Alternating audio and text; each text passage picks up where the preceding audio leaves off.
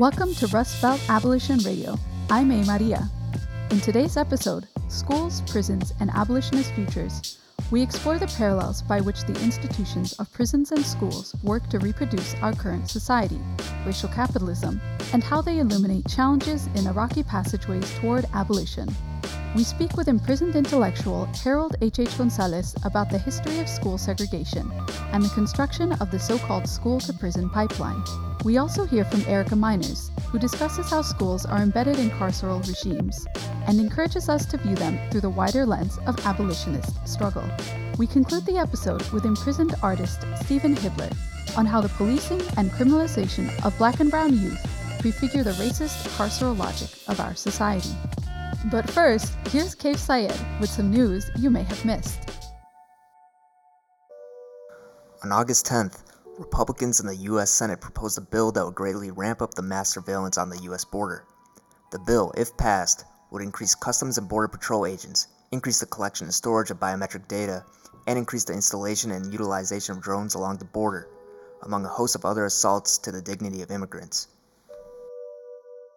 On August 7th, Six inmates at a maximum security prison in Tucker, Arkansas, snatched keys from three correctional officers and held those officers for three hours.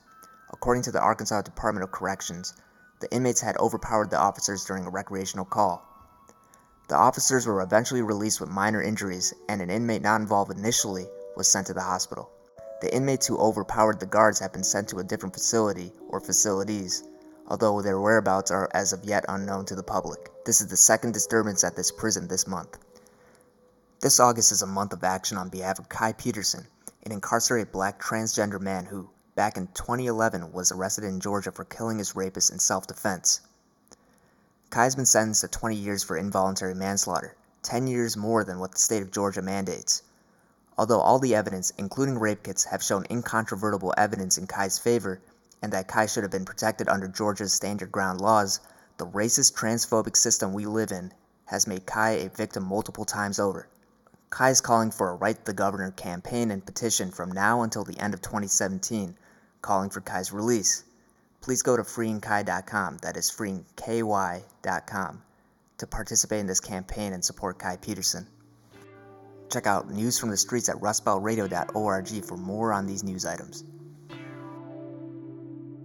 I'm here with Alejo Stark, and you're listening to Rust Belt Abolition Radio, an abolitionist media and movement building project based in Detroit, Michigan.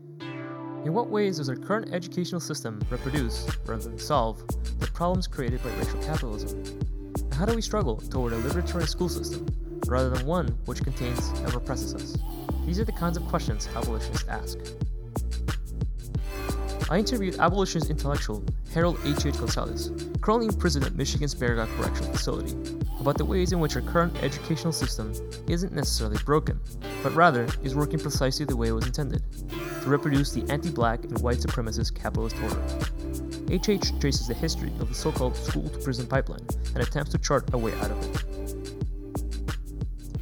In the discussion concerning the pipeline from schools to prison, we have to go back to the Brown versus the Board of Education 1954 decision on desegregation. You see, the psychological effects of prolonged conditioning in either white supremacy or racial inequality allows you to see that this was not a victory for the disenfranchised. It was the beginning of a panic-propagated journey to mass incarceration. While carceral machinery had its beginnings that predate the 1954 decision, the ability to inspire an accelerated agenda was made possible by this decision. The long conditioned mindset of supremacy was deeply offended at the thought of these inferior people coexisting with their children. So they began the machinations to circumvent the decision. It was basically simple gentrification. Gentrification easily took care of the desegregation. And with the legislation that funding would be based on property tax, they literally instituted resegregation and second class schools at the same time. The basic concept of education is to produce first class productive citizens and thereby a better society. And if that is the case, then the design system of machinery that is meant to retard the development tells the true story of education. Most people concentrate on the issues by trying to call attention to the disparities as if they are not known, when they should be focusing on the true design of the policies behind current educational systems. They are not denying us an education. They've designed a different one for us. Remember, scholastics were never intended for us. And through the commodifying of education, still isn't. But if this is true, Then you ask, what education do they desire for us? Well, basically, the education of the black man in America has been debated and talked about from every angle concerning the disproportionate funds, the underpaid teachers, and the outdated books, and the overwhelming neglect that is the order of the day in regards to the people living the black experience in America. I use the phrase black experience with a very emphatic connotation that is relevant to this topic specifically. You see, while most use the term black as a nomenclature to lightly describe the Afrocoid phenotype in America as if it is no big deal, they are actually accepting and designating a status that causes a stigma to be placed on themselves and others. This designation equates to the experiences of the so-called blacks in America, and a status or class that through time and consistency, along with imagery and politics, combined with a disenfranchised mind state that is consistently enforced simply by phase of society to show that it doesn't exist, basically tells the real story of the education of the so-called blacks in America. You see why the status of Scholastic disproportionately favors the rich and well-off who happen to consist majority of the so-called whites in America. Let's not get it twisted. Those living the black experience in America are receiving the education desired to produce the sought-after contribution engineered for their status. They are being educated to become the fuel for the machine that is the prison industrial complex. The sad, simple, and psychological programming for those living the black experience in America is accepted that prison is a natural part of the so-called black's life in America. It has become cultural in its relevance, and if it's cultural, it's taught wittingly or unwittingly from the earliest beginnings of comprehensions. Let me see if I can get you to visualize this concept. Soul of America is so deeply ingratiated in racism or white power that the protection of the status is innately in so-called white America. A fact proven by how easily Trump was able to manipulate the Electoral College using the Let's Make America Great Again rhetoric, which really meant Let's Make America White in Power Again. But just as ingratiated as the concept of white rule is in white America, so too is the concept of a design to oppress those living the black experience in America and the souls of the so-called blacks in America. The propagation of both concepts have their independent and disastrous effects, creating psychosis harmful to both, but for very different reasons. For those living the black experience, it is the underlying foundation of our education that more than not leads to graduation into the prison industrial complex. For those living the black experience in America, subtly or forcefully, wittily or unwillingly, raise their children to rage against the machine, to become revolutionaries in the fight for their liberation, to not trust the man, that the world they live in is geared against them, and with the imagery, tone, and the failure to see concrete, consistent evidence to the contrary, they unwittingly move to the next grade. While they still may not comprehend completely, they feel the pain of the perception. They watch black youth get gunned down disproportionately by what they view as a form of government, being acquitted or protected by another. It sends a message, it teaches, it educates in the desired curriculum. That of, no matter what you do, we don't value your life to the point where it merits humane consideration. That says, hey, don't believe the hype. Black presidential propaganda to the contrary. We will never let you rise to the level of equal. This message is emphatically driven home by the lack of change. They hear hate crime. They hear the message that it would be severely punished, and then see it overlooked when it comes to the killing of their kind. This being the case, the black youth then develops a polarized vision, one that is strict in its interpretation, one that even in the face of an historical landmark like a black president, they know that it doesn't mean anything in regards to the soul of this nation. So in this fear of perception, the black youth's dreams and hopes are to get rich, that money equals respect, that even if the soul of America is determined to prevent my ascension to the level of equal, wealth at least will make them pretend they do, and surely it will offer a form of protection for me and mine. Here he passes to the next grade. So now we have a black youth educated to believe in the pursuit of the almighty dollar as a means of becoming equal. And as tragic as that concept is, for the majority of black youth, it is the one hope they have to be seen as equal. Seriously, take a moment to really comprehend the sadness of that plight. Now, this youth sees the established educational system that we must remember was never meant for him, a perception clearly enforced by the aforementioned disproportionality of it, and his dreams are diminished further. His hope now is reduced to basically three categories athlete, rapper, singer, or baller. For those who may not be bionically inclined, a baller is someone who got rich off selling drugs. And here is where the black youth passes into his engineered high school. No matter his age, when he reaches this stage of development, he is preparing for his designed college education. Now, these categories being required classes, the youth now believes, through a clearly engineered perception, that he must choose one. And with so many people trying the athlete and rapper singer route, and the percentage of those who make it being so low, he has been educated to believe his, he only has one option. And here I will show you a unique perception. For this youth now has reached a mind state that is not just about being rich. He is not disillusioned. He knows that there's a high probability that he will get caught. But his life has led him to a point where that is an acceptable outcome. He now also sees himself as a revolutionary to a degree, in the sense that he knows that his current path will lead to a conflict with the governing body, but knows now also that this was the desired design his whole life, to have to struggle for equality, to have his options limited to the point where they became leading, to pursue riches, to have a measure of protection, just to have a semblance of being equal. And in that pursuit, in whatever category he chooses, inevitably come in conflict with the police. So he can receive his degree, a number, that will forever make him a part of the prison industrial complex. He has now reached the college designed for him, where his design career is impressed in his psyche. You can read more about that in a piece I wrote entitled Let Us Make Man in Our Image, and part two to it in another piece entitled The New Willie Lynch Era, where they explain the final steps in the educating of the so-called black man in America. Some may believe I'm being too extreme in my thinking on this matter, but I'm not on the outside looking in. I'm on the inside looking out. I've been a part of all the design educational programs for black youth, from foster care to boys' homes, and finally the prison industrial complex, and wondering how, with all the attention gained by police shootings, with the clear racist agenda pouring from our current leadership, with all the intellectual mind discussing the issues of black lives and how they matter, how can right under our noses this current system of education be allowed to flourish? In order to destroy the machine that is the prison industrial complex, we must destroy its machinations. And they are designs behind the real education of those living the black experience in America. Experience molds. Experience creates thought patterns which make belief systems that accumulatively produce a man. Control the experiences, and you produce whatever kind of man you desire. We must influence the experiences of our youth, even if society's souls remains tainted by megalomania. Our youth must consistently, clearly, and dominantly experience a shroud of protection against the desired form of education that those afraid of him are trying to force on him, so that his courage be increased to dare to do wondrous things. Thank you for allowing me to share my views and opinions on this issue. I hope I inspire just one more person to join in the fight to end this carceral machinery, this prison industrial complex. Thank you.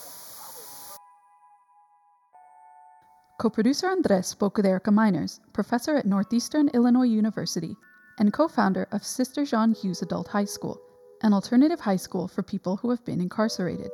She's the author of Right to be Hostile, School, Prisons, and the Making of Public Enemies, and For the Children, Protecting Innocence in a Carceral State.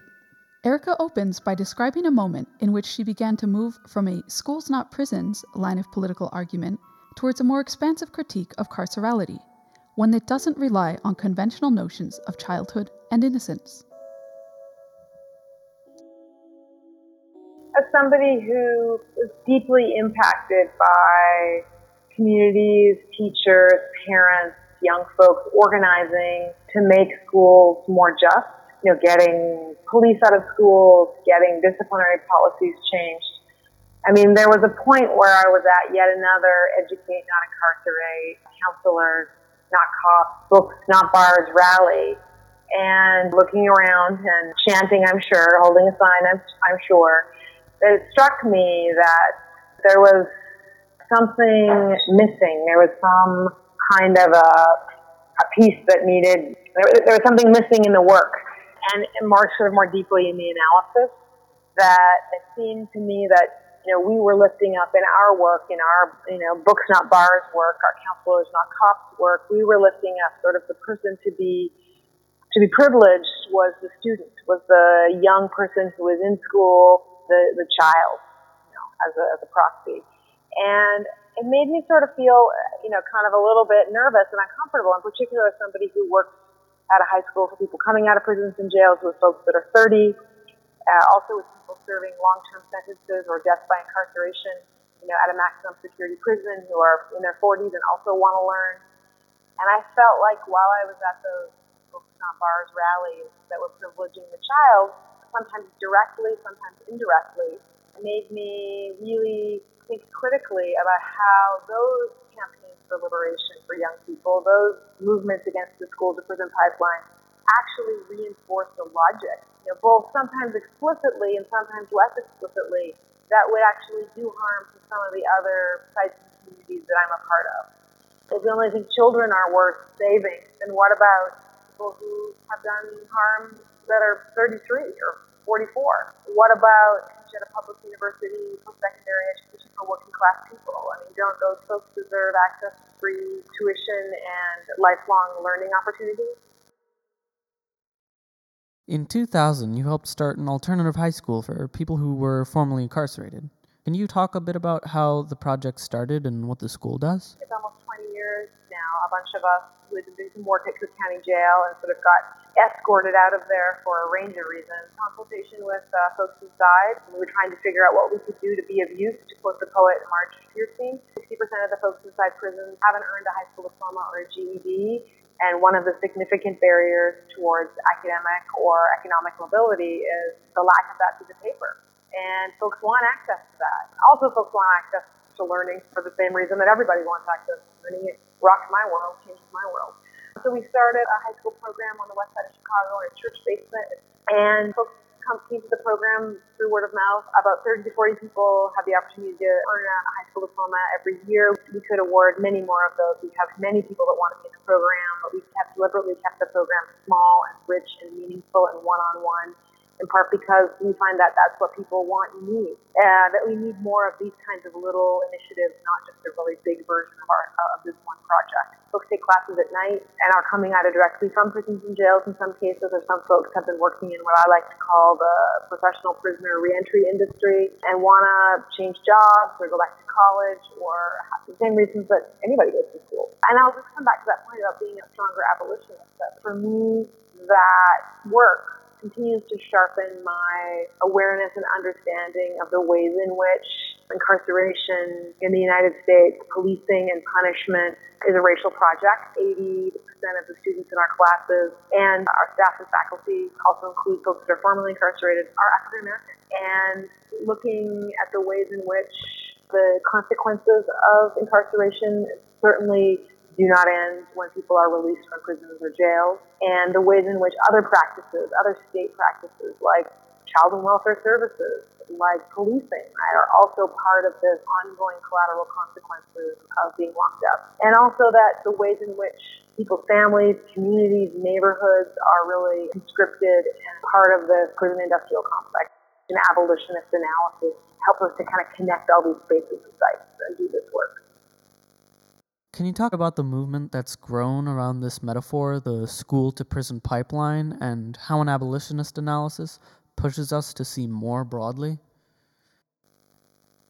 I think it's always important to acknowledge where the movement came from and the people that did the work, and that often it's the folks most impacted that are building the analysis needed in the moment and building the movement. So for, for this, I just want to start out by lifting up communities of color, young people, parents in particular, um, that were just sick and tired of watching young folks of color being suspended in an elementary school. So I think that that analysis came largely out of those movements of seeing this relationship between criminalization in communities of color and low-income communities of color and education.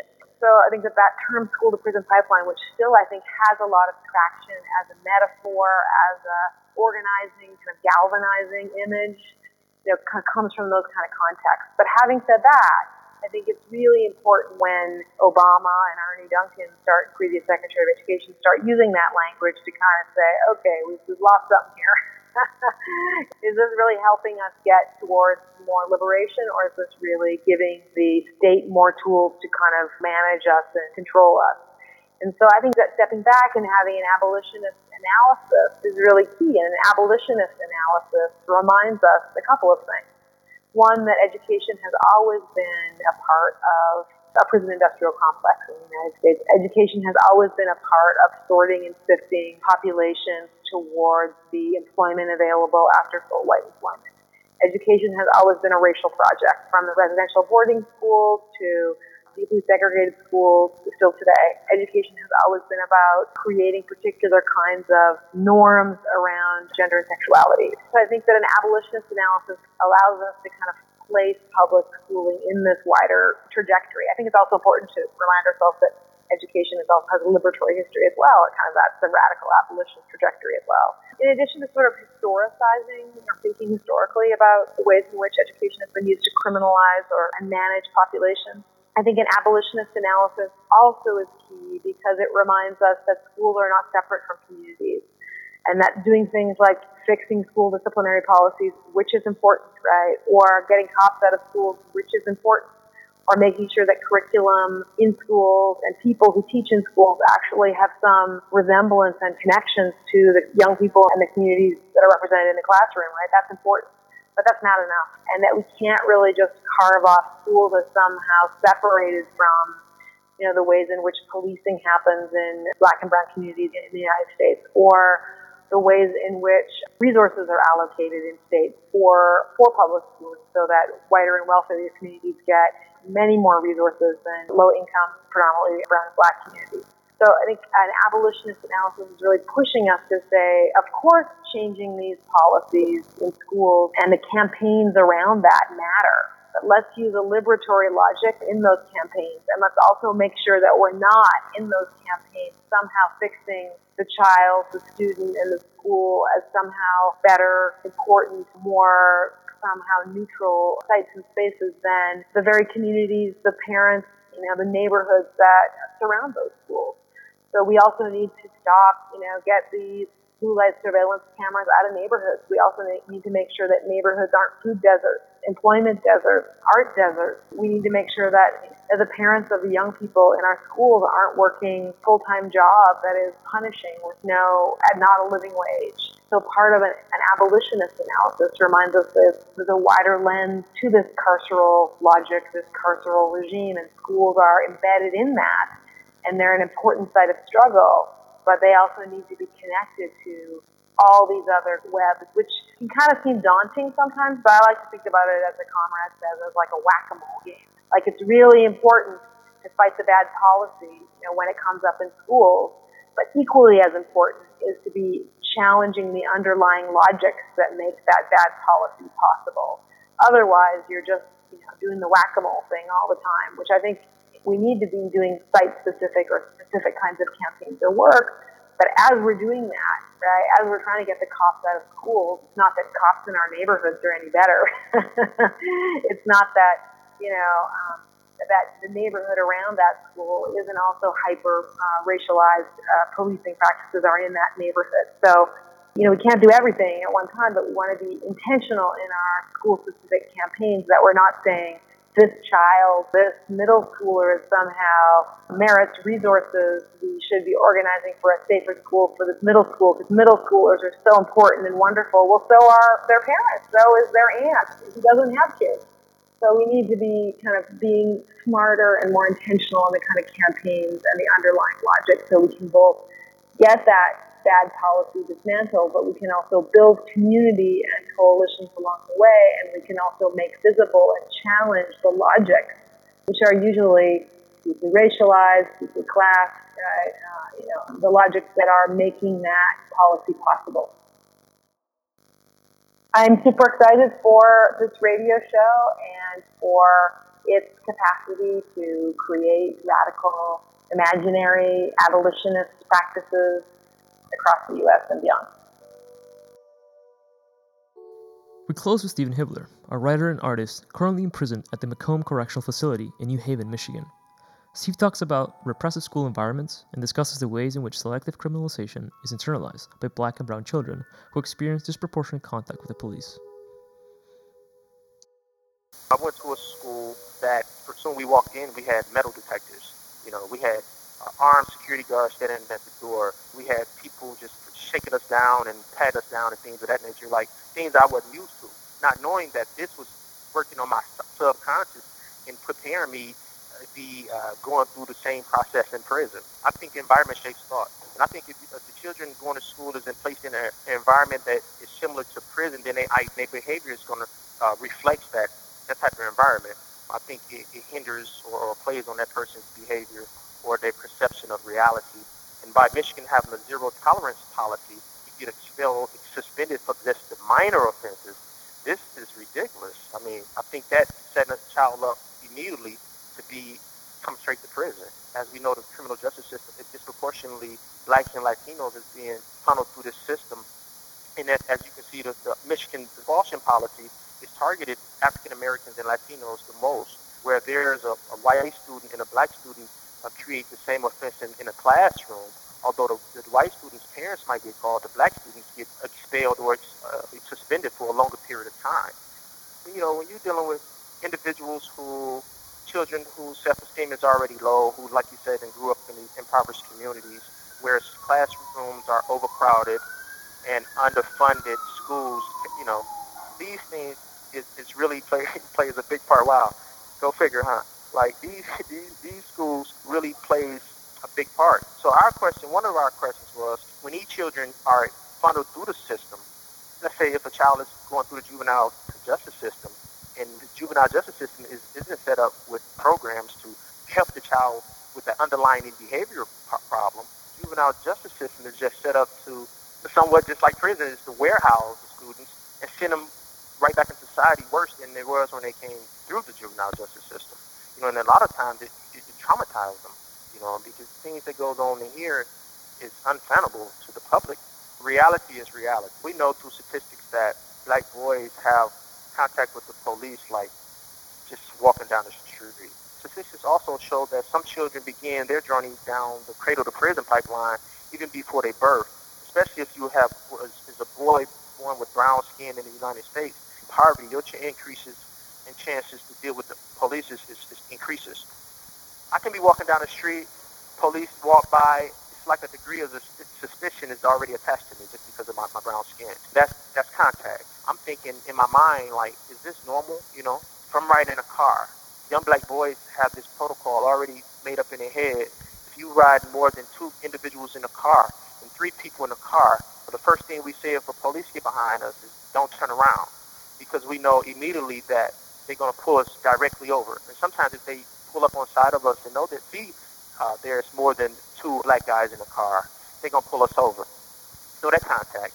And so all these things plays on the individual psyche to the point where this become normalized in the minds of young black men. So we internalize these interactions and basically criminalize ourselves, right? So with this, our behavior, which is our mind, our environment, structure our thinking, and our thinking dictates our actions, our actions create our experiences, and ultimately our experiences constructs our reality. So our reality becomes like, wow, you mean to tell me that I'm a criminal, so I got to act this behavior out with this title that's been placed upon me. In reality, a lot of times, majority of us just want the same opportunities as anyone else when we, when we walk down the street or when we, when we interact. We need to ask ourselves the question like, how does our educational system contribute to mass incarceration? Thanks for tuning in.